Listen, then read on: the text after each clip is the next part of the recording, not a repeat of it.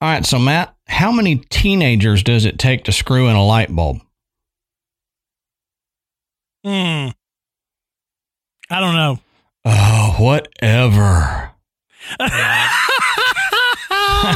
I, I knew it was going to be something like that.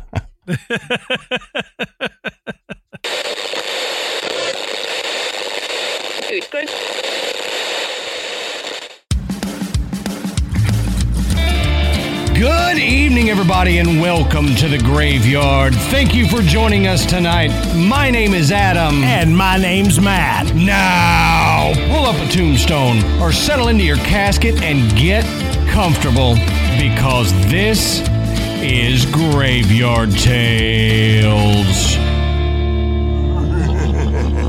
All right, everybody, here we are again. Matt, how you doing tonight, brother? Hey, I'm doing pretty well. Good. I uh had a had a good week. Uh, had a pretty good day. Feeling good about being in a graveyard. Awesome. That always makes it better when you lead in with a, a good day. You can have a, a good recording here. Uh, real quick, we want to say go check out the Podbelly Network at podbelly.com. We're proud to be members of the Podbelly Network as always. And you can find different shows to listen to if you go over there and run through their show list. You might find something you didn't know was out there and that you're actually going to love. Um, we also want to thank tonight's sponsors, Magic Spoon, Raycon, and HelloFresh. And we'll talk a little bit more about them coming up. Now, Matt, you know what time of year it is. Uh, it's October, it's spooky season, but we've got to start looking in the future. And as everybody knows, every Christmas we do a listener stories episode. So you know what time it is. tradition now. It is. It's become a, a graveyard tales tradition. Um, so now is the time to start sending them in. If you have a personal experience, if you have an experience from a friend of yours that they told you, anything like that, shoot us an email with that story. Um, put on the subject line Christmas 2021 um, so that we'll know when searching through what it is. Um, and we can keep them and compile them accordingly. Um, and also put on there whether we can use your name on the episode or not. Um, just let us know all that. But send it in. You, if you're new and you haven't checked it out, Matt, tell them what we do.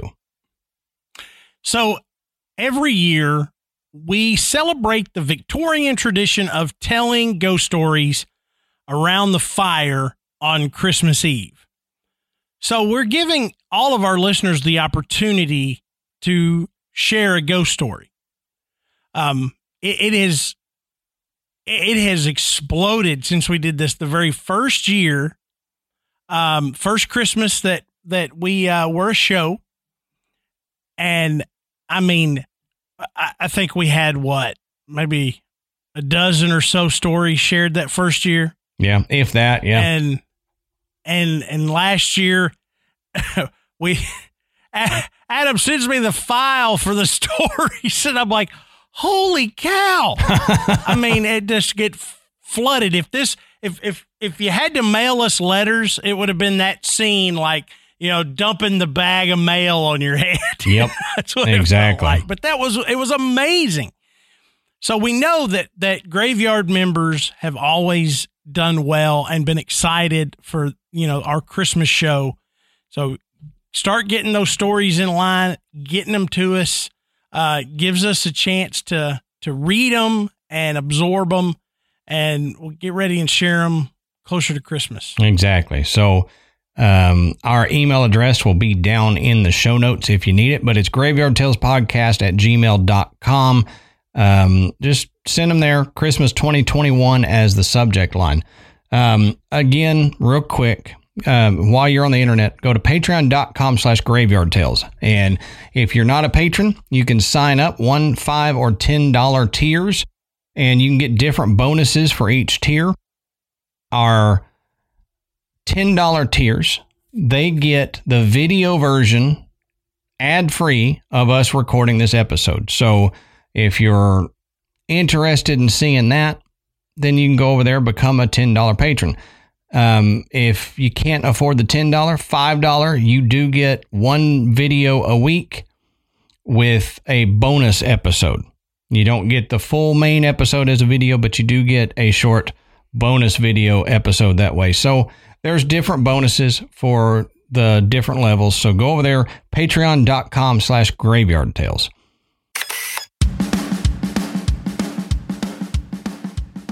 All right, y'all. So growing up, I love cereal. I mean, I'm a grown man and I still love me some cereal. But with the fact that Ashley and I are trying to go to the gym and be healthy and all that stuff, you can't just eat all this sugary, carbohydrate loaded cereal and expect to get the most benefit out of working out. And the older you get, you probably shouldn't have that sugary cereal anyway. So we found Magic Spoon, and I'm thankful we did because it's kind of like drinking a protein shake, but eating it because it's so much healthier for you, and I still get the taste of the cereal that I love. Yeah, and and that's a good analogy, Adam. Is drinking a protein shake. Magic Spoon is so special because it has zero grams of sugar 13 to 14 grams of protein, and only four net grams of carbs in each serving. And there's only 140 calories in a serving. That's crazy. And that that's great. You're you're not going to find a breakfast cereal that has all of that. Right. Plus, you know, if you're dieting, that's cool. It's keto friendly, gluten free, grain free, soy free, and low carb. Now, if you want to try Magic Spoon, they have a way that you can build your own box from all of their available flavors. You get a custom bundle. You can choose from cocoa, fruity, frosted peanut butter, blueberry, cinnamon, cookies and cream, and Adam and my favorite, maple waffle. Oh yeah, and, that's good stuff, and, man. And, I, and we know why. Maple waffle and cookies and cream were a fan favorite they ran for a limited time. They are back permanently on Magic Spoon's flavor choices. Thank so, goodness. Yeah, so it, it, if you're gonna give it a shot, you gotta get maple waffle in there. I uh, yeah. promise. Yep, you won't regret it because I, I I love it. Like Matt said, and then I gave a box of it to my grandmother, and she loves it. She said it tastes just like maple syrup on a waffle. Yeah, so Graveyard Tales listeners can go to magicspoon.com slash grave, that's G-R-A-V-E, to grab a custom bundle of cereal and try it today. And be sure to use our promo code GRAVE, again, that's G-R-A-V-E at checkout, and you'll get $5 off your order. That's right. And Magic Spoon is so confident in their product that it's backed with a 100% happiness guarantee.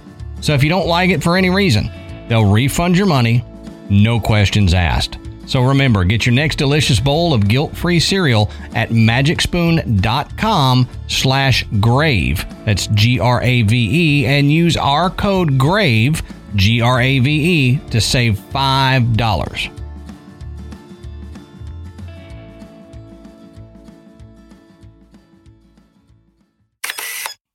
Now, Matt, that's all the jaw jacking I've got. So why don't you tell us? It's about time. I know, right? Why don't you tell us? What are we talking about tonight, brother? Okay, so tonight Adam and I are headed back to Texas Hoo-ah. to talk about talk about an extremely haunted hotel. Mm-hmm. You know, so, and sometimes Adam and I have to dig pretty deep and then we dig a little deeper to find some of those really juicy, scary stories for you guys. But we had no problem nope. finding story after story of paranormal experiences at the Jefferson Hotel in Jefferson, Texas. That's right. And, you know, we got to look into the history a little bit of the city of Jefferson before we can look into the history of the hotel. But Ashley has been on me to have us investigate the city of Jefferson for a while. I don't know why it's taken us this long to get around to it, um, but we Yeah, will. I don't either. I, I don't know. Um, we will do an episode on the city of Jefferson, Texas, because that city is crazy. It's just as crazy as the hotel. There's stuff happening all over the place. Um, so we'll get into that in a follow up episode, but we thought dip our toes in with the Jefferson Hotel here. And Matt, it's like you and I were talking. Every time we're talking about topics that we need to do, for some reason, the Jefferson Hotel just goes out of my mind, and I never think to say it. Mhm. And finally, I um, ran across it in notes the other day, and I went, "Dang, we need to do that." Yeah. Yeah, I'm glad we did. I mean, this place is it's crazy haunted. It's wild, man. Um, so as we always say, go check our sources. Go down in the bottom of the show notes. You can find where we got our information, some of the articles that we're reading from, and whatnot. So go down there, check it out, bottom of the show notes, and you can see the sources. So let's look at a brief history of Jefferson, Texas. And a lot of this comes from actually a PDF that I found on a research site about the Jefferson, the city of Jefferson, the county, and stuff like that. So let's look at it here and we'll skip. I'm not going to give you the unedited version of this. I'm, I'm going to skip dates a lot. We'll skip by 100 years a few times um, so that we don't run run into the ground the what could be considered boring history, even though Hmm. I'm a history weirdo. I do have ADD, so we can't do it for very long. Squirrel. yeah, exactly. Exactly. Oh, hey, look, something's making a noise out here. um, so the area of the Texas Gulf Coast that would become Jefferson was originally inhabited by several Native American tribes. Uh, tribes. The Attakapas were found east of the lower Neches River, and two subgroups to the Attakapas, the Didosis and the Aco- Acocasas, Acocasas, sorry, um, lived west of the lower Neches. Now, these people had lived as hunter gatherers in the area for several thousands of years before the arrival of Europeans. Now, fur trading within this area was a significant activity for the Native Americans. Now, they traded with both the Spanish and the French explorers and trappers early on, and then ended up trading with some trappers from St. Louis in the early 1800s.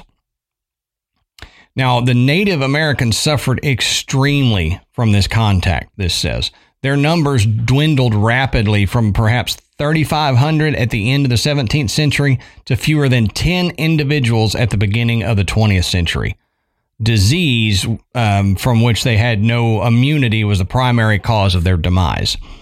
So, trading with the Spanish and French, they ended up getting wiped out. Yeah. Of course, they didn't know. No. None of them knew. No. Um, like, oh, these gross Europeans are here. yeah, right. Right. It's not like they showed up coughing on them. Yeah, exactly. Hey. Well, you know, it, it's stuff that the Spanish and the um, French had immunity to. right. So they, they didn't know. And then the Native Americans had never seen that and it wiped them out. So I bring all that up just to say that this area has already seen a lot of death.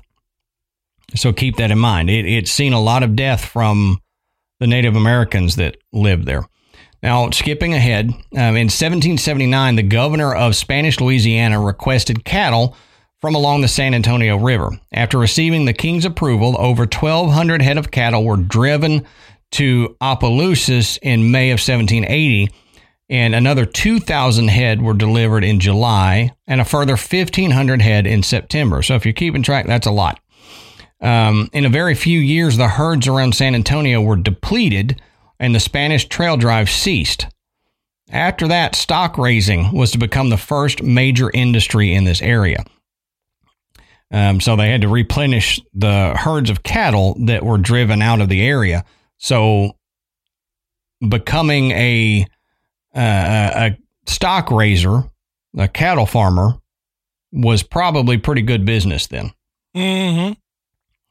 Now, in the 1850s, up until the Civil War, Civil War, herds were driven to market at New Orleans from the Lower Trinity River. So that area just was big into um, cattle drives and and cattle raising and all that. Now, skipping ahead again, in the late 1820s, early settlers from around the Trinity and Neches River joined the other colonists to form the municipality of Atascocita, which included the land making up the current counties Chambers, Hardin, Jasper, Jefferson, Liberty, Newton, Orange, Polk, San Jacinto, and Tyler.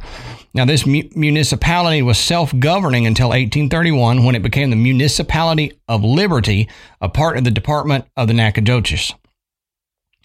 This is like um, a, a test on pronouncing Texas names. I was gonna say, man, you whipped through those pretty good. Man, I that's what over 20 years living here will do to you.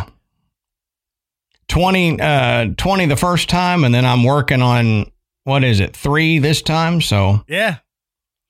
uh 15 year stint up there in Tennessee. I lost a lot of these pronunciations, but I'm getting it back. That's uh, like that joke I've used before. How can you tell a true Texan? And it's by the way they pronounce Waxahachie.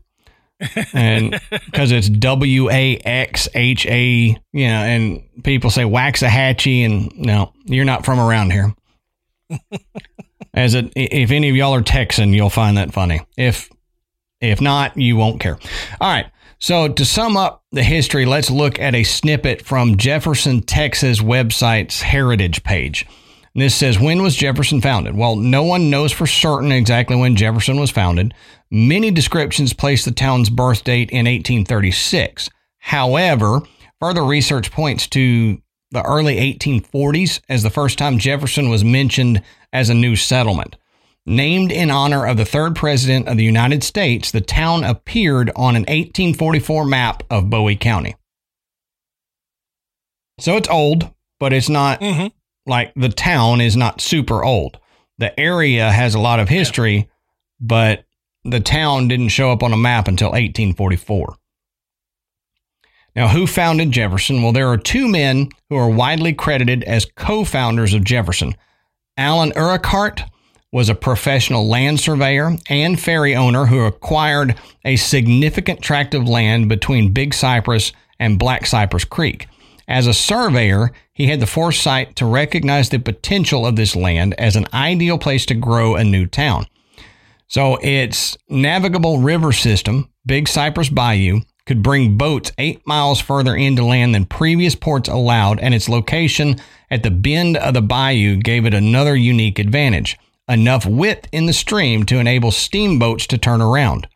In his plans for the growth, Urquhart designed the streets within Jefferson's business district to face the water for easy cargo access both in and out.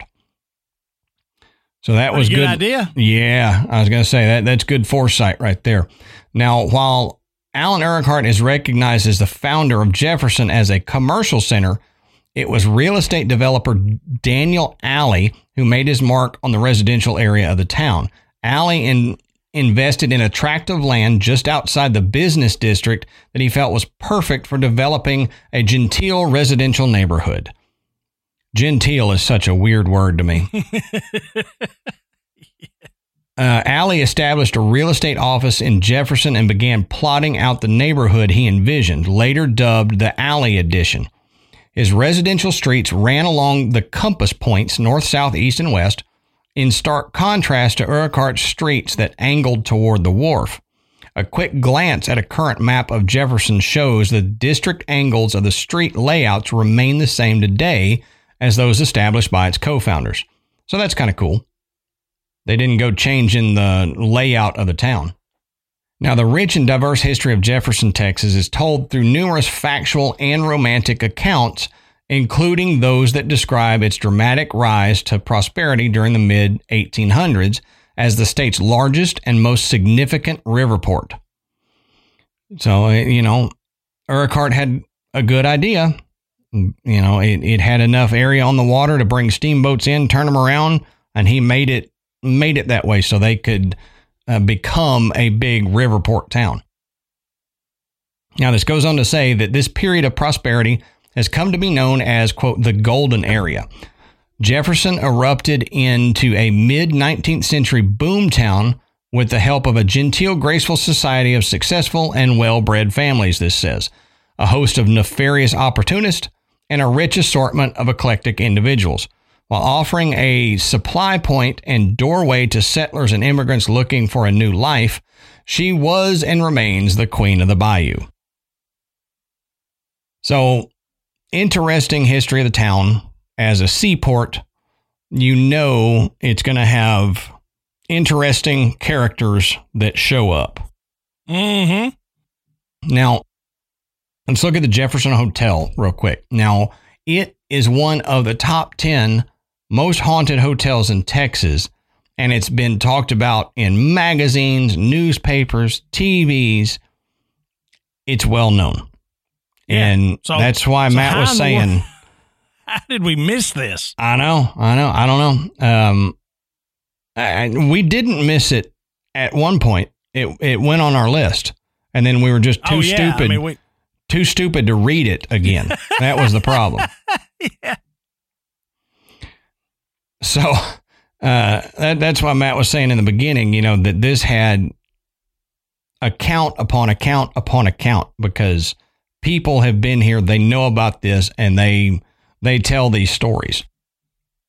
Now, this says that in the 1850s, Jefferson was one of the most developed cities in Texas, second only to Galveston, thanks to newly chartered steamboat routes along the bayou. For traders working along the Mississippi and its tributaries, Jefferson was the westernmost port that could be reached without transferring their goods from boat to rail. Now, the building now known as the Jefferson Hotel was built in 1851 as a warehouse to support the exploding cotton industry. So it started its life as a warehouse, but it's had many incarnations of this building. Yeah. And it says it's unclear exactly when the Jefferson Hotel opened its doors as a center of hospitality. Estimates range from as early as 1870 to as late as 1900. Once it did, however, it also dipped its toes into a business every bit as lucrative as cotton, especially on its quote, ill famed second floor. To this day, that floor is still encircled by a long veranda where the hotel's quote, good time girls once advertised their wares. Yeah. How many I times think- have we heard that? I was going to say, I think we know what that's all about. Uh, you know, but it's funny that uh, several of these old haunted hotels that we've covered at one point uh, served as a brothel. Yeah. I I don't know. I, the, you know, there's not. I- I hadn't seen it enough to say there's a definitive connection. But when we're looking at these these older hotels, it, it- there's a really good chance that that at one point it was a brothel. Yep. And being a um, a river port town, it's going to have more of a of a chance of having that because of visitors. It was a tourist thing, Yeah, all sorts of stuff. So, a lot of transient traffic yep. coming in and out of there. Yep. Now, this says that come the era of Prohibition, the Jefferson Hotel became a roaring night spot and speakeasy under the name the Crystal Palace. So it wasn't just a hotel, it, it became a speakeasy um, where, if you don't know what a speakeasy is, it's like a secret club where you could go drink and have a good time during Prohibition. So it was like you went in to a front room and it seemed like a normal room or normal hotel or whatever. Then if you knew the password or knew somebody, you got into a back room where all the, the booze was kept. And that's where the real party was happening. Now, this says that the hotel's ballroom, maintained until its recent closure with period furnishing, was born was born witness to many an evening of tipsy risk takers gambling with their fortunes and couples dancing the night away to lively ragtime piano. Now, the property has a colorful and violent history as a saloon and brothel during Jefferson's Wild West days as a booming riverport town in the Civil War era. A few notable events that occurred in the saloon included an incident whereby a local deputy and patron of the saloon shot and killed each other just inside the front door. Yeah, and there's there's even a story about the uh the the shooting that happened where a a pool of blood can be seen, you know, as you're going in the door. Right, right. Um, you know, it just it just kind of appears there. Uh so, Wouldn't that yeah. be crazy? Like Yeah. you're going in uh, to spend the night in this hotel, and right as you walk in, a, a a pool of blood materializes right in front of you. You're like, "All right, I'm gonna go next Yeah. door." peace? Yep, I'm see you. Didn't need that. I'll see you. Now, this goes on to say that in another incident, Jessica, um, a madam in the brothel, and her seven year old son, Andrew, were killed during a robbery upstairs, and both seem to remain in the residence. Yeah. Yep. So, I mean, we've heard that before too. Where else did we uh, research that one of the madams of the brothel was killed and she stayed around even after death to try to protect her girls? Was that like the what, the Onion Uh, that, that it happened at the Red Onion Red Saloon. Onion? Yeah. Um, but it it's happened other places too. Mm-hmm. So that seems to be a common thing. Uh, um, if a madam gets killed, she's she. It's like she, stays, around to look over the place. Yep, protect her girls, protect her her area there. Now, the hotel was also temporarily temporarily used as a location of Haggard's funeral home. So, you know, that lent some spirits into the mix as well, having a funeral home in that same area. yeah, absolutely. Let's just add that on top of it. Why- Yeah. you know, maybe maybe we built this building on top of some Indian burial mounds. Let's let's, Yeah. let's really push the envelope here. Well, that's the thing. I mean, that whole area saw a lot of death from the Native Americans, and then it moved into, you know, it was a hard working Riverport town with a bunch of people coming in and out. And as you know, a lot of Riverport towns, they they had a history of violence because you had criminals that would come in on boats and rob, shoot, kill, and then leave and never get caught. Um, it was a, a brothel and a speakeasy, and violence happened at those places a lot and then you add the funeral home on top of it. So it's like good grief. Oh yeah, I mean, you know, it just you know just throwing gas on the fire here. Yep. and you know it, the the Jefferson Hotel it it really has um a, a lot to offer not just because of its paranormal activity uh you know it, it's it's an it's an old um historic building and you know there is uh as you know as Adam went over there's a lot of history to this town it's it's very unique it was you know a, a big a booming area Mhm. um so you know just just to experience it is is is good enough and then and then having you know something happen in the middle of the night makes it even more fun uh, i'm talking about ghost stuff you know yeah, sure you are. Uh-huh. soon as that came out of my mouth i realized what i had said yeah. I need to clarify quickly. But um, one of the former managers, Alicia Montgomery, actually said she was a skeptic when she started work there. Um, but she said over over the time she spent, it quickly changed her opinion.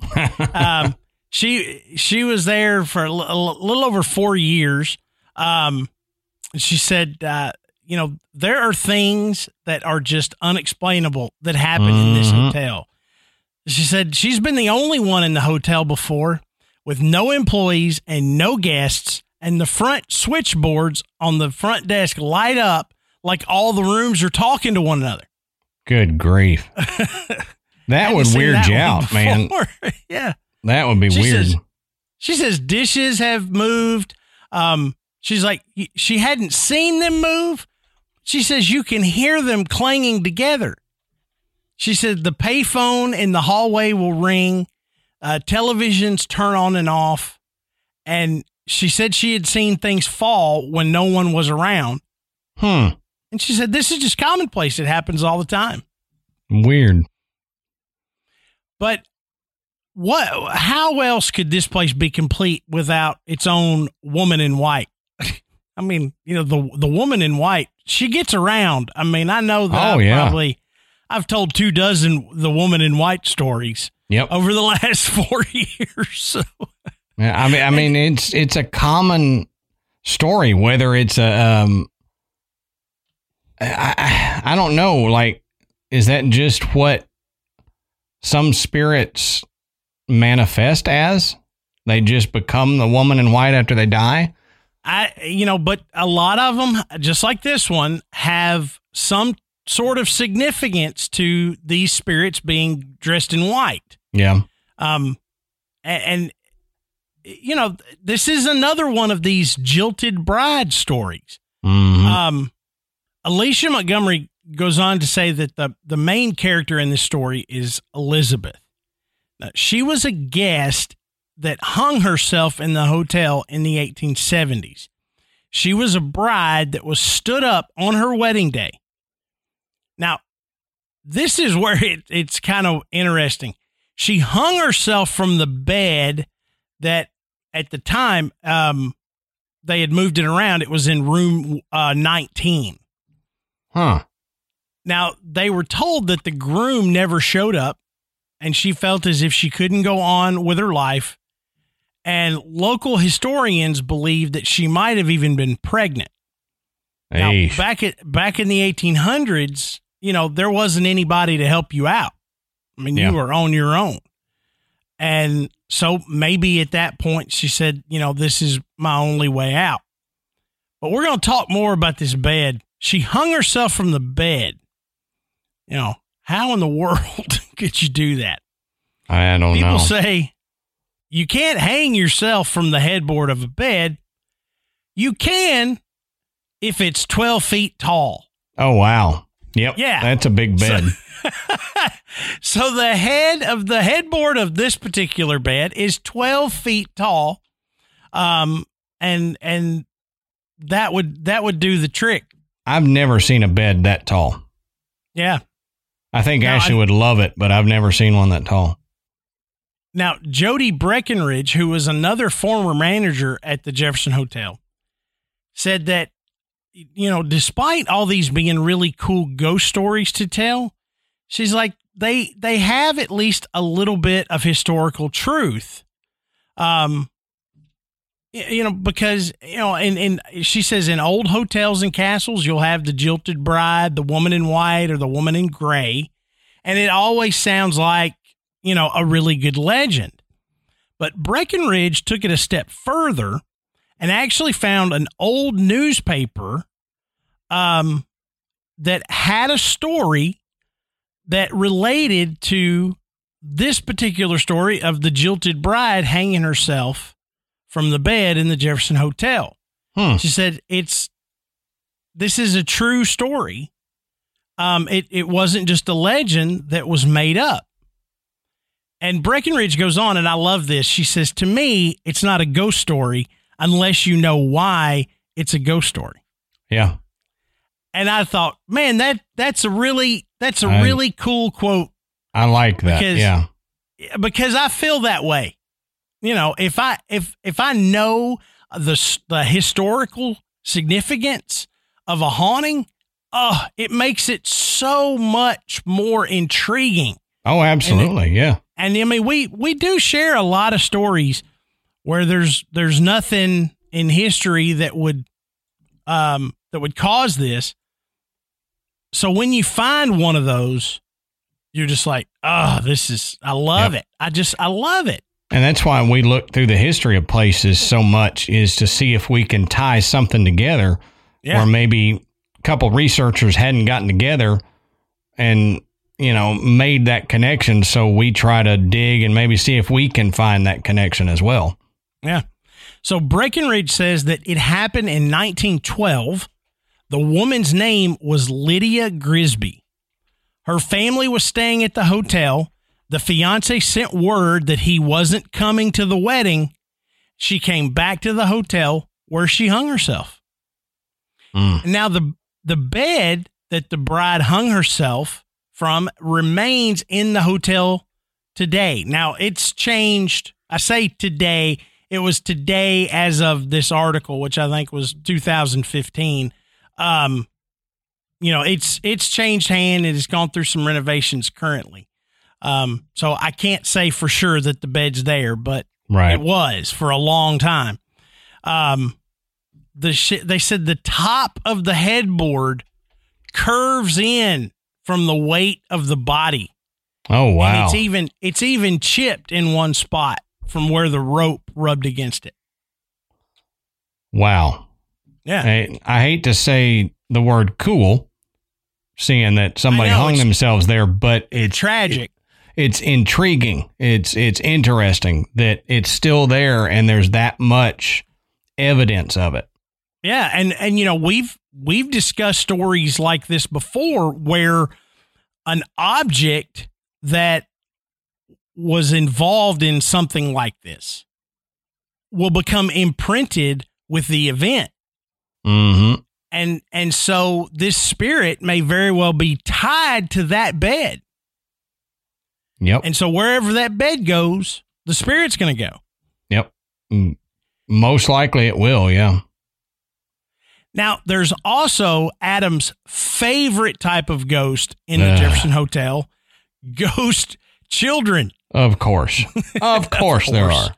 There's always a ghost child in a hotel. Okay. And the two in the Jefferson Hotel are it's a pair of children.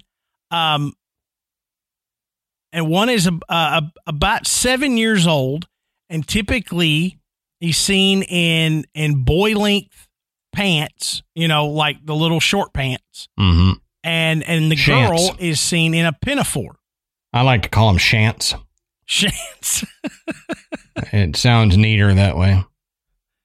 Look, somewhere my mother has a picture of me in in that outfit with short pants. Yeah. She was like, "You didn't wear long pants until you were in kindergarten or something like that." And I'm thinking, uh, Yeah. I- Thanks. you know, I don't know where. I know there's at least a few of of me dressed like that. Now, these children are believed to be casualties of the building's days as a cotton warehouse. So they also say you better hang on to your keys, your wallet, your watch, though you know jewelry, um, because Huh. these these children like to play around with small objects and they pull pranks on guests, moving possessions around and turning lights on and off. Well, that's you know, interesting. And and Alicia Montgomery, she says, well, they're children's ghosts. Yeah. You know, they do children things. Uh, she says they like the lower floors. They're practical jokers. They move things. Sometimes guests bring toys for them to play with. They like small objects like pennies, marbles, and keys. And those type things are what gets moved around in the hotel most often.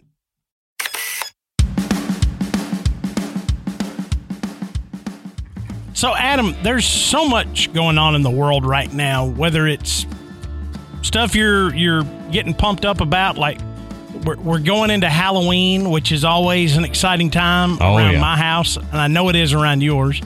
Um, or if you've got some stuff going on, you'd rather not think about. You know, things have been kind of messed up at work, or you're, you know, just not feeling yourself. Um, you just you can't always control the vibe, okay? But you can control the vibes in your head with a pair of Raycon wireless earbuds in your ears. That's true. And Matt, I I have to tell you, I always have mine on. Um, if especially you know working from home and stuff like that.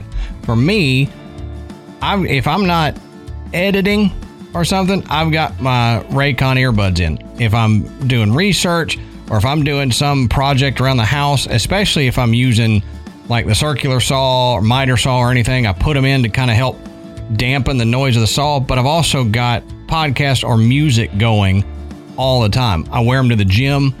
And the great thing is, there's no wires that wrap around your neck or anything like my old pair did, and they don't fall out.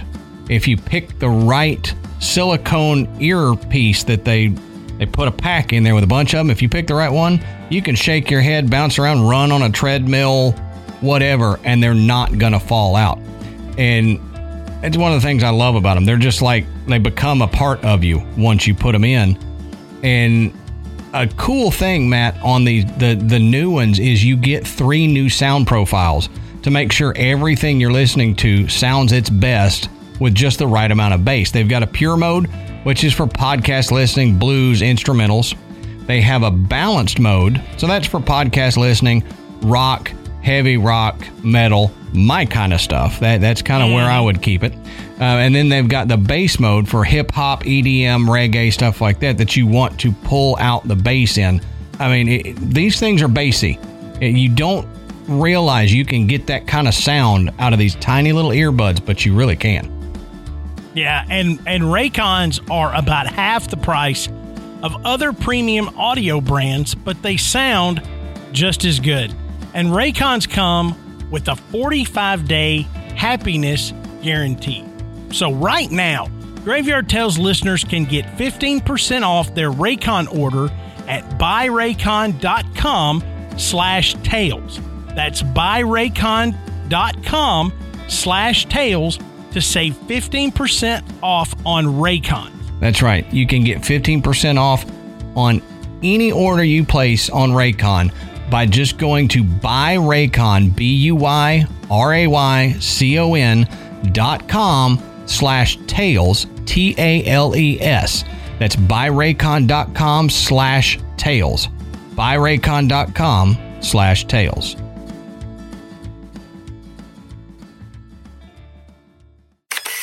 Now, they've actually had some mediums and psychics come in and and tell them that one of the child ghosts is older than Elizabeth, which is the name of the the woman in white, Mm-hmm. uh, or or what they have named her, and and that she is indeed from the cotton warehouse days. Hmm. Now, Jody Breckenridge said that some people have actually witnessed apparitions of the children around the hotel's hallways. But she says, when people tell me that they've seen them, I'll ask before I say anything, what do they look like? What were they wearing? Just to compare the stories to see if everyone is seeing the same thing. That's a good idea. said- yeah, it is a good idea. And and she says it's always a girl and a little boy, seven to eight years old. They always describe her as wearing the pinafore, white leotard, and black high top button boots. They say that he has on what she calls knee breeches, um, not fancy clothing. It's just what these type children would have been wearing every day. Right, right. While you're talking, I'm looking at um, pictures of the Jefferson, um, Mhm. trying to find one that I had uh, found previously uh, doing research but didn't save. And there is one that you talked about, the lady in white. There is Mhm. a picture that allegedly has, um, it looks like a shadowy white figure walking down a stairwell in the hotel. And, you know, in looking at the picture, there's some white coming out from it as well that's not of the figure. So it could be, it could be anything. It could be Mhm. uh, weird camera artifact or, or something, but it's intriguing that it does look like a, a woman in white walking down the stairs Mhm. and you covered that already. So Yeah, but it's it's cool though, and that's a cool picture. I, I saw it too. Okay, so housekeeper Denise Garza said that she's also had personal encounters with the children. She says you can turn off a light and it will turn on again when you walk away, but when you walk back to turn it off, it'll switch off by itself. hmm, She says, but the children will behave when you tell them to. She said, sometimes I'll just say, all right, children, enough is enough, and they'll stop. So, Well, that- you know, that's appreciated. ghosts. yeah, they've just they've just been around there a long time, but they're still children's ghosts. Yep. That's like when I had to have that conversation with Frank in the old house. He was Mm. waking Oh, me up yeah. at night, and I just said, "Look, dude, I got to get up early. Can you not do that and let me get some sleep?" Didn't happen for a night or two. Yeah. Now, other employees have had some pretty frightening experiences in the hotel. Um, another hotel employee, Courtney Wells, says that in room eight, she was choked by something. Oh wow! She said she walked in to take a picture and had the sensation of being choked. She says she had handprints on her neck. And she's like, she'll never go back into that room. That's Wow. wild. Nor nor nor would I. No, Um, no. What room is that? So I don't get that one. yeah, that Eight? that was uh, room eight. Room eight. Well, we had talked about visiting that at a later date um, while doing this research. We're like, maybe we can, that's not too far from here. Not staying in room eight. Yeah, eight is off the list. You know. Yep. But um, uh, former manager Alicia Montgomery says that one night she was uh, she was there really late working on a project on the computer, and two of the phone lines in the room lit up like they were talking to one another. She said she had no guests and there were no employees there. Then the lights to the phone went uh, on and off, and she started hearing sounds of the plates being picked up and silverware hitting the plates. That's a pretty distinctive sound. It's if you hear it, you you know that's what it is. Not exactly. like I heard something. I wonder what that could be. Could that be silverware? No, that's that's something everybody's heard. Hmm You You know, know so it- it exactly what silverware sounds like hitting a plate. Yeah, easily recognizable. And she's there by herself. Now, there have been several reports that describe a tall male figure in a long coat and high boots who comes and goes as he pleases. Though he doesn't make any threatening moves, some guests have become a little unsettled by his persistence, sitting or standing in their rooms throughout the night. I, I, yeah, I would understand that if you just had some weirdo sitting in your room all night. Yeah. You know, I mean, it's like I, I see something and I'm kind of spooked by it. And you kind of look away or you try to go back to sleep and you think, oh, yeah, enough time's passed. And you look and it's still there. Yep. You know, Hadn't like, moved. Why won't you go away? Yeah. I, I get it. You're here. Just like go invisible for a while. Let me go to sleep. Yeah. Yeah. I don't want to, I don't want to have to wake up and look at you. You're going to keep me Mhm. from sleeping. And you're not that good looking anyway. So let, let's not kid ourselves here. Not that I want to be looking at you, but There's no story as to who he is, but whoever he is, he's apparently the hotel's most solid and hard to miss apparition. hmm. So some guests have even reported following him down a hall thinking he's just another guest. yeah. But then they'll see him vanish as he turns into one of the rooms. Can you imagine that? You actually think you're behind another person and that person just vanishes? Yeah. That would freak you out Yeah. for I sure. mean, it'd be, it'd be one thing if you think you're following a ghost and it vanishes. If you think Mhm. you're following a living person and they vanish, it tends to, you know, make you make you stop for a minute. yeah. It's like, is he going to the room next door to my holy cow? Now, this this next story is is is really cool to me, and uh, it's something that we we've kind of we've kind of seen in other stories, but not quite like this. Now, I mentioned Room 19 earlier, and it is particularly active. Um, and it seems the part of that is connected with the anguish spirit of a teenage girl. Now, through records of the hotel's history as a as a brothel, um, there those records are kind of, eh, you know, not not the best. Um, Yep. but the the girl is thought to be a prostitute who was stabbed by a client and left to die slowly in the room's bathtub. See, now I, I told you I would I would touch on that that Adam mentioned um, mentioned earlier. But she now appears in the midst of hot showers and leaves messages on room 19's bathroom mirror. Now, sometimes the words seem to be warnings, other times they seem to be pleas for help.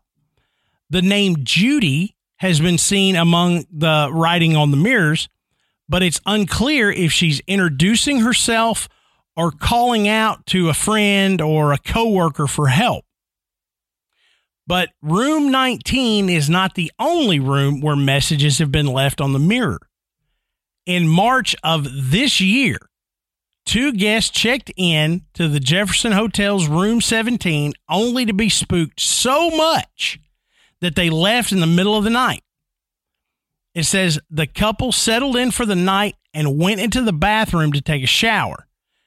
Now, as the bathroom began to fog up, and when the couple looked in there to look at the bathroom mirror, there was a message that read, You must leave. Eesh. Okay. Now you're like, okay, cool. Yeah. yeah. Now that's that's not the most uh uh that's not the easiest thing to see written on a bathroom mirror. Mm-hmm. But the couple didn't really think all that much of it, you know, kind of knowing the history. They wiped it off, and it says they got back in the shower. Um, uh-huh. so I, don't, I, don't, know where this story was going, but it. I don't know. Keep but, going. Talk slower. The, the, the spirit. the the spirit didn't really appreciate it that it didn't take the first message seriously and it changed the message. This time, when they got out of the shower, the message read, Get out.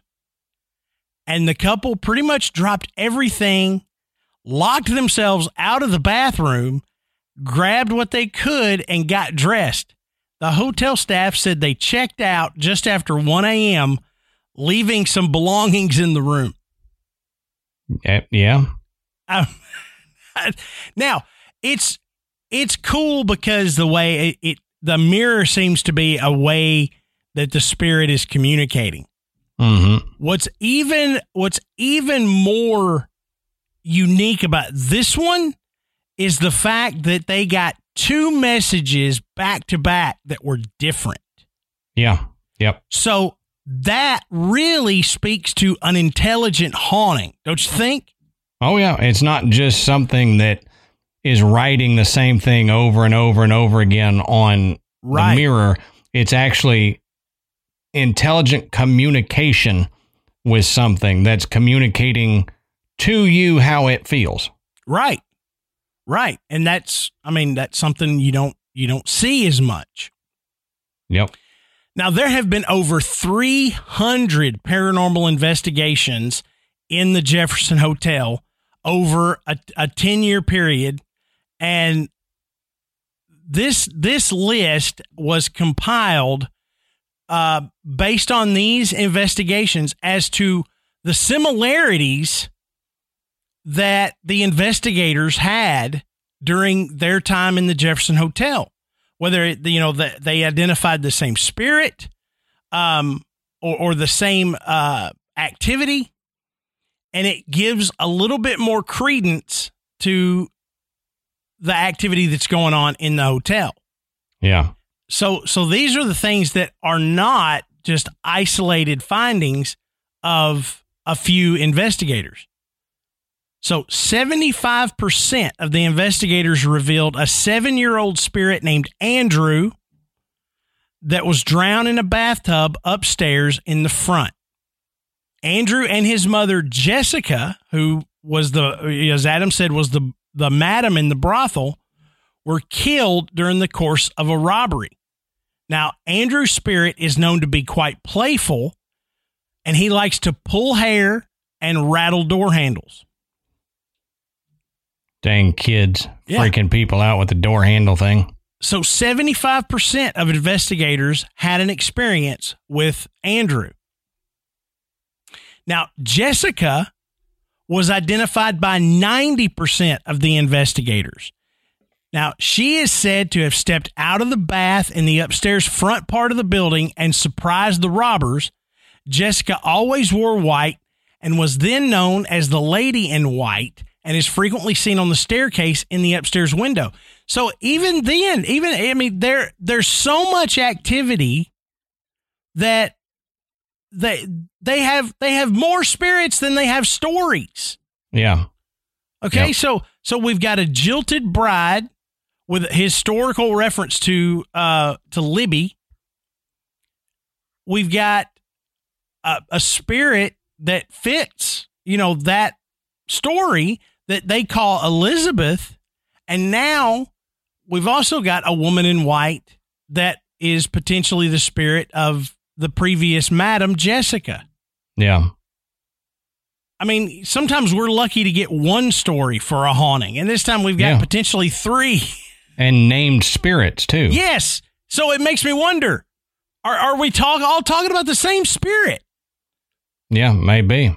I mean, you know, sure enough, it could just be one, and and one of them is hanging around. What if it's what if it's not? What if it's all of them? Yep.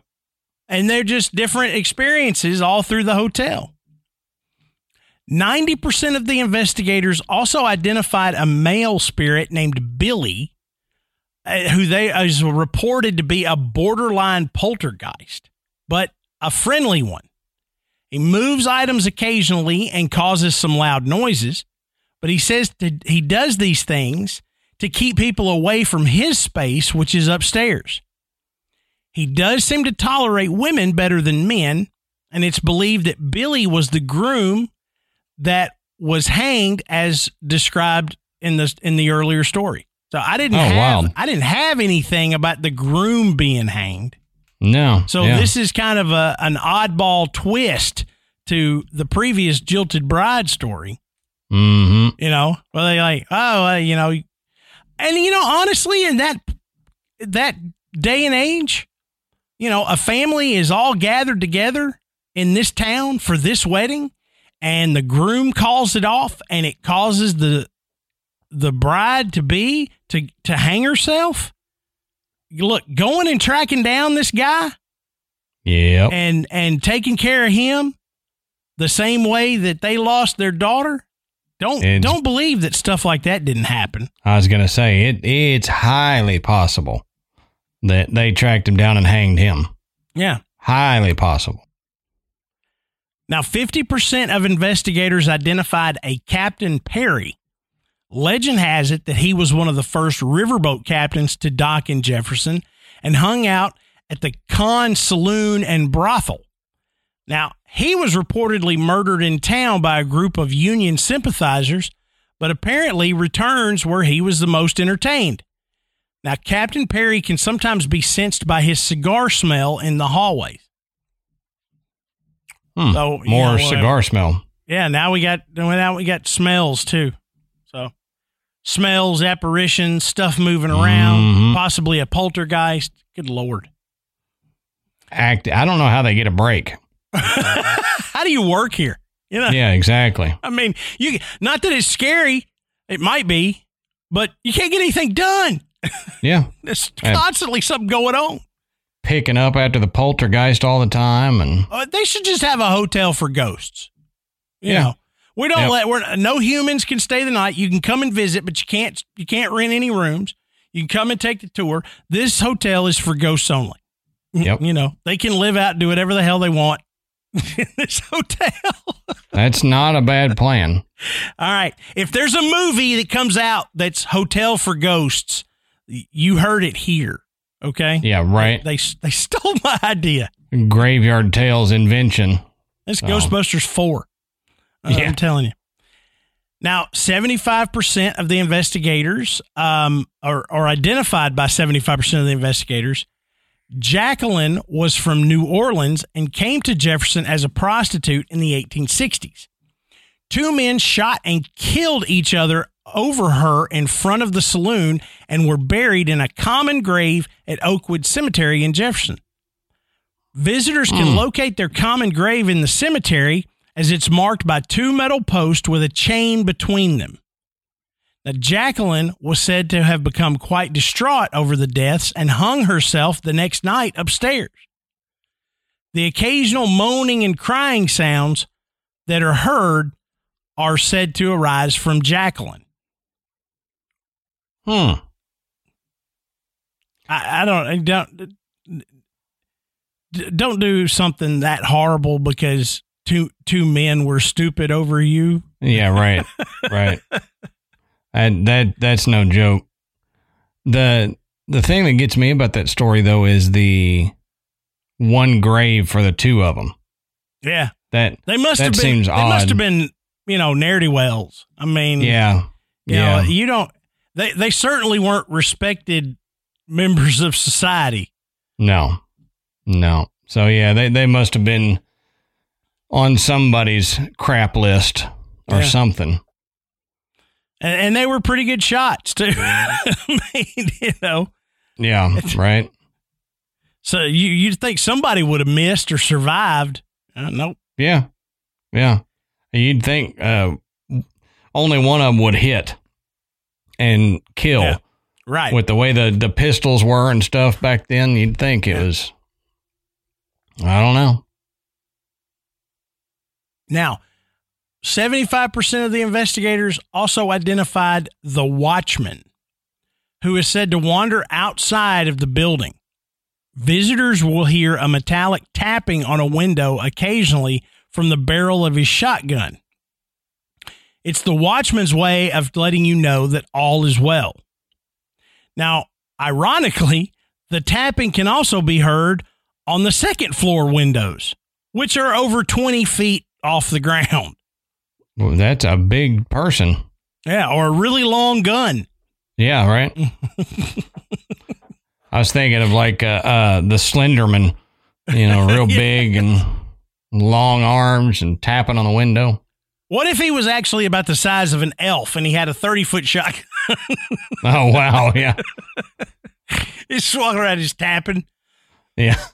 That's like my dad's got a, a picture um, out on their porch that's got three dudes like in the early 1900s going out hunting.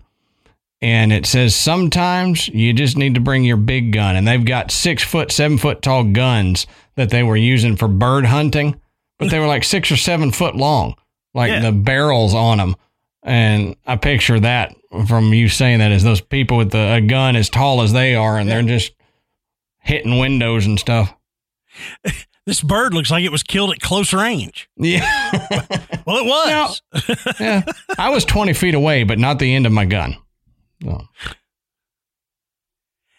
Now, uh, Abigail was identified by 65% of investigators and was a prostitute in the building. Her mode of death is unknown, but guests occasionally report being awakened by what feels like someone sitting down on the bed. Now, that's another common thing we see in these hotel hauntings is that Yep. sensation that somebody sat down on your bed. yep. Now, this one, I love it. The naked lady has been identified by 70% of the investigators, Hey. but has only begun appearing in the last few years. Oh, she really? Is, she is seen standing in the third uh, a window upstairs, naked and smiling. she is thought to have been a young woman that visited the hotel and decided to move to Jefferson a few years ago. On her way back from California, she was killed in an accident in Arizona, and her vis- visage began to appear here shortly after that. Huh. Ghost Hunter photographed the naked lady in the third window upstairs in 2016. The Hmm. naked lady. I like it. I, I laugh because I have not heard of anything like that. I know. A naked Like, ghost. I never. Yeah. We we've had the the ghost that likes to get frisky at the South Pittsburg hospital that Mm-hmm. grab dudes' Yeah. butts and stuff. But we I've never heard of a naked ghost. Yeah. Me either. This yeah, this place has it all. Now I here- love it. Here's a here's a few later additions to the uh, the list. Okay, in May of 2016, an individual on the Jefferson Ghost Walk Tour photographed a large blood stain that appeared for a few minutes just inside the rear door. Now, some say this is from a prostitute that died just inside the door, but we also have to remember that there were two dudes that shot and killed one another in the front. Yep. You know, so either either one, and I mentioned that this is the story about the blood stain that appears. Um, when uh, we were discussing that earlier, when Adam was Right. going over the history of the building. Now, in June 2016, a paranormal group spent the night in the hotel with uh, recorders in the upstairs hallway. Now, many voices were recording, including a woman screaming and a gunshot.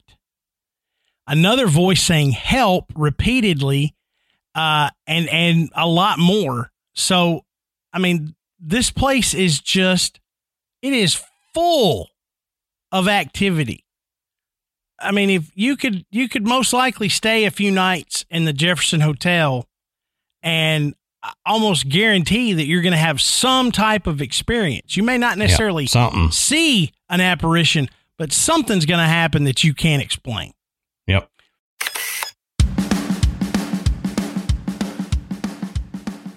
All right, so here's the thing. You, all of y'all know that Matt and I both hate going to the grocery store. And that's why we are always so ecstatic to be partnered up with HelloFresh. Now, with HelloFresh, you get fresh, pre measured ingredients and mouth watering seasonal recipes delivered right to your door. Skip trips to the grocery store and count on HelloFresh to make home cooking easy, fun, and affordable. And that's why it's America's number one meal kit. Or, you know, fall is busy. It's especially busy in the graveyard here with spooky season and all that. Matt and I are crazy busy. But HelloFresh recipes save time that you'd otherwise spend meal planning, shopping, and shopping so you can get back to what matters, like dressing up the house for Halloween and making sure you got your costume prepared. Getting down and buying that 12 foot tall skeleton. Amen. But HelloFresh offers 50 menu and market items to choose from every week. That's a ton. From vegetarian meals and calorie smart choices to extra special gourmet options. There's really something for everyone to enjoy with recipes designed and tested by professional chefs and nutritional experts to ensure deliciousness and simplicity. Oh, HelloFresh is also 30% cheaper than shopping at grocery stores with pre portioned ingredients that ensure you won't spend money on excess food that ends up going in the trash. And this is fantastic because sometimes you may need a seasoning um, or, or a, a particular thing like maybe it, it needs ginger root. Okay. You never need an entire piece of ginger root. You're only Right. going to shave off what it needs and then you may not need it again for two or three months and it's going to go to waste. If you need it, then HelloFresh is going to give you the right amount that you need and there's no waste. And the other good thing about that is when you've got your kids helping, like Michael likes to help us do the HelloFresh meals. So the fact that they have pre measured, pre portioned ingredients means all I've got to do is say, Michael, put that packet, that packet, and that packet in the bowl and mix it mm-hmm. together. I don't have to say, here's a big container of Italian seasoning. Now I need you to get one eighth of a teaspoon out of that, a quarter of a teaspoon out of this other one. I don't I don't have to worry about that. Yeah. You just open the package and dump it in, and that makes the kids helping with the meal a lot easier and a lot less stress on the parents that are trying to get them involved in cooking. Yeah, because inevitably, when when we're cooking a recipe, I get the question, um, how how many three quarter cups need to go into six cups? Uh, Yeah. Why? Why are you at? Well, because I can't find the cup measuring cup. Yep. It's like the measuring spoons are missing something, the measuring cups are missing one. Hello Fresh, I don't have to worry about it. Exactly. So Graveyard Tales listeners can go to HelloFresh.com slash graveyard14 and use code graveyard14. That's G-R-A-V-E-Y-A-R-D 1 4 for up to 14 free meals, including free shipping. Yeah, that that's just amazing. So if you're listening to this, just go to hellofresh.com slash graveyard14 and use our code graveyard14. That's G-R-A-V-E-Y-A-R-D 1 4. And you can get 14 free meals, including free shipping.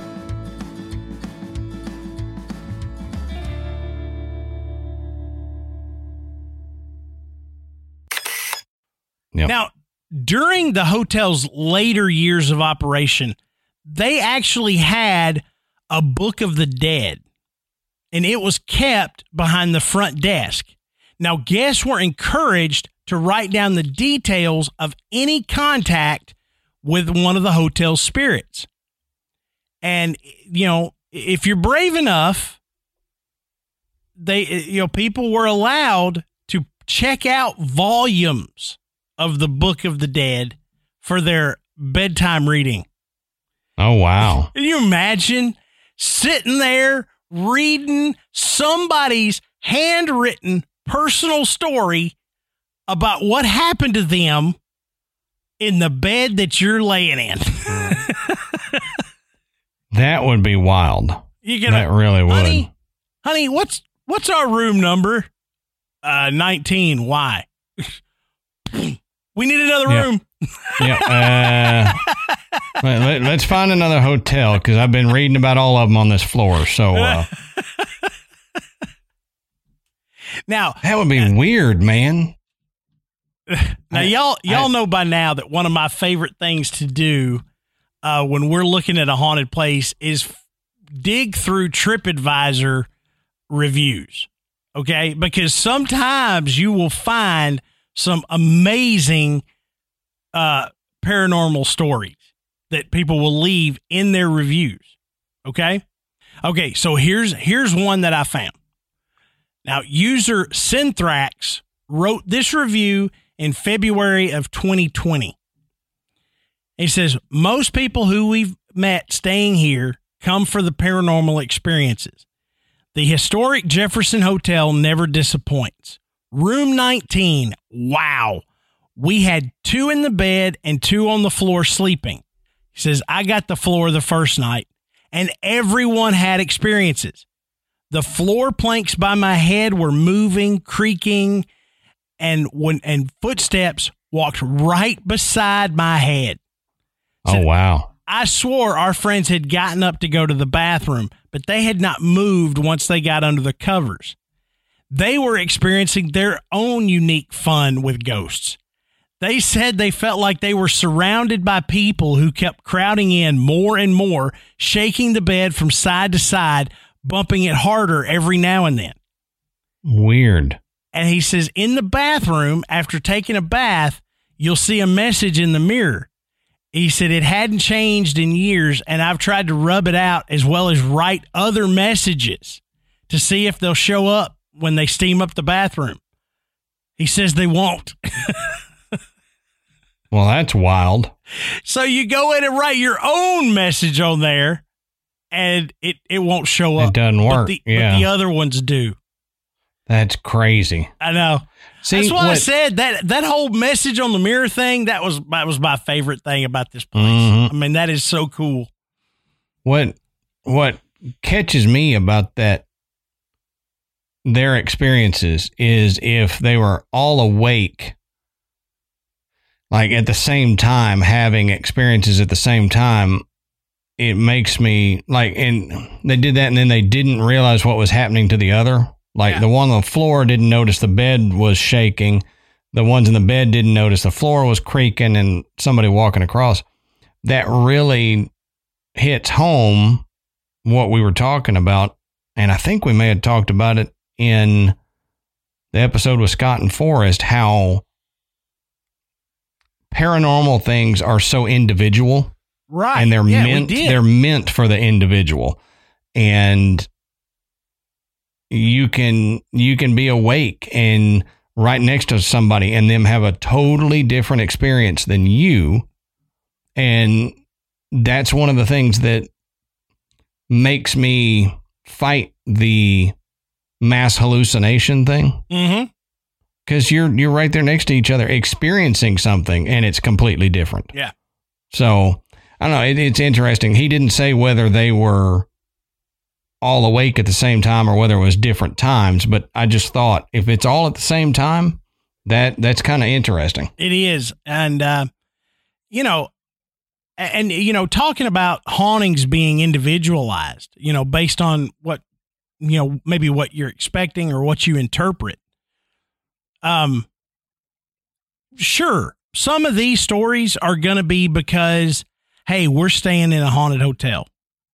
Mm-hmm. And you go in with that mindset of we're staying in a haunted hotel. And you you want something to happen.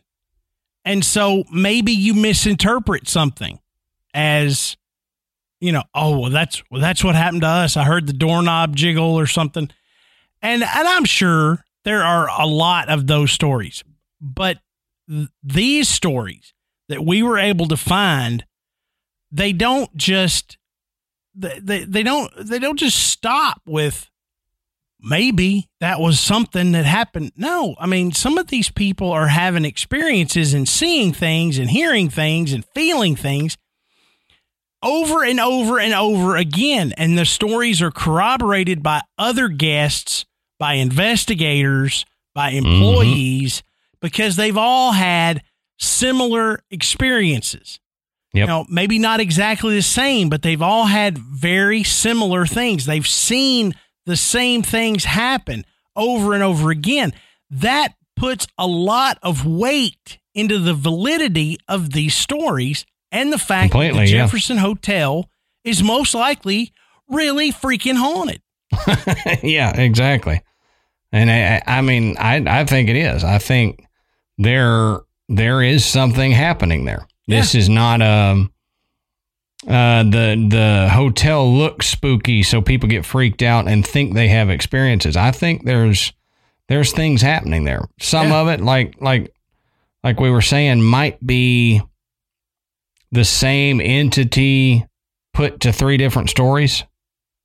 But either way, there's still if it is the same entity, that that entity is busy yeah. Doing a lot of things. Yeah, absolutely. So, I mean, I, I, I believe just based on the sheer volume of solid stories that there's there's not just something there's a lot of something happening yep at the jefferson hotel and i think uh, me and ashley and michael may go one weekend just spur of the moment and try to spend a night there at least. You know, maybe go down on a Saturday, spend a Saturday night, and come back on a Sunday since it's so close, just to see if we can do a little investigating ourselves with the room. Yeah. So not room eight, but maybe room nineteen. Yeah. Yeah. Nineteen seems fun, but a little more docile.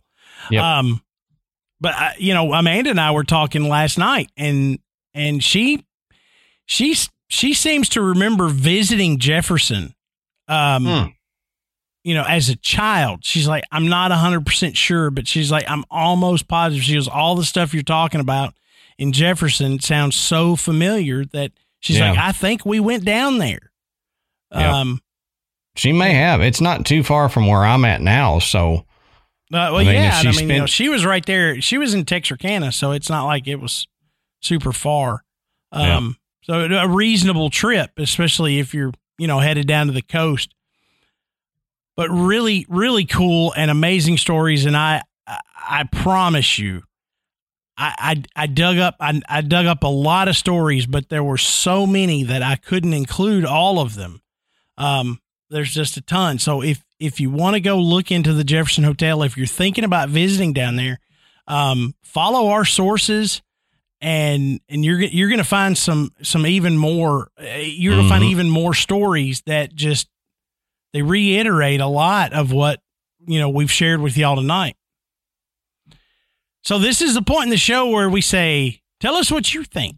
Do you, do you think Please the, do. The Jefferson Hotel, I got to say this is probably one of the most active uh, hotel hauntings that we've discussed. Um, For sure, yeah. You know, what do you think? Have you been to the Jefferson Hotel or, or to at least to the town of Jefferson and heard some stories about it. let us know. And one of the best places to do that is our Facebook group.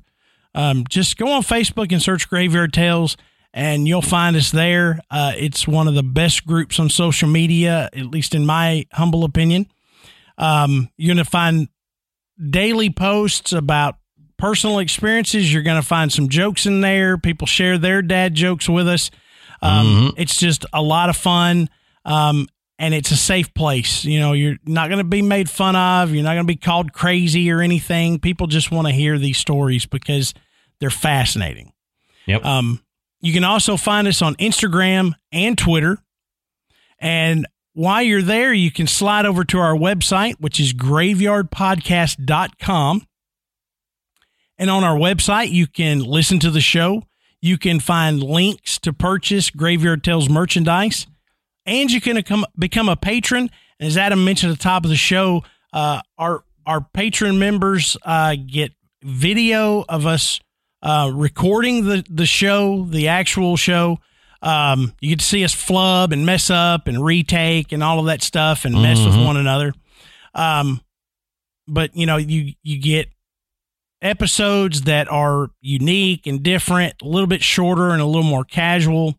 Um, so if you're thinking about it, it, it, it's a good time to jump in there. We've got a, a really solid backlog of uh, back catalog of, of episodes to uh, to fill you fill your need for some graveyard tales between waiting for the regular show to come out.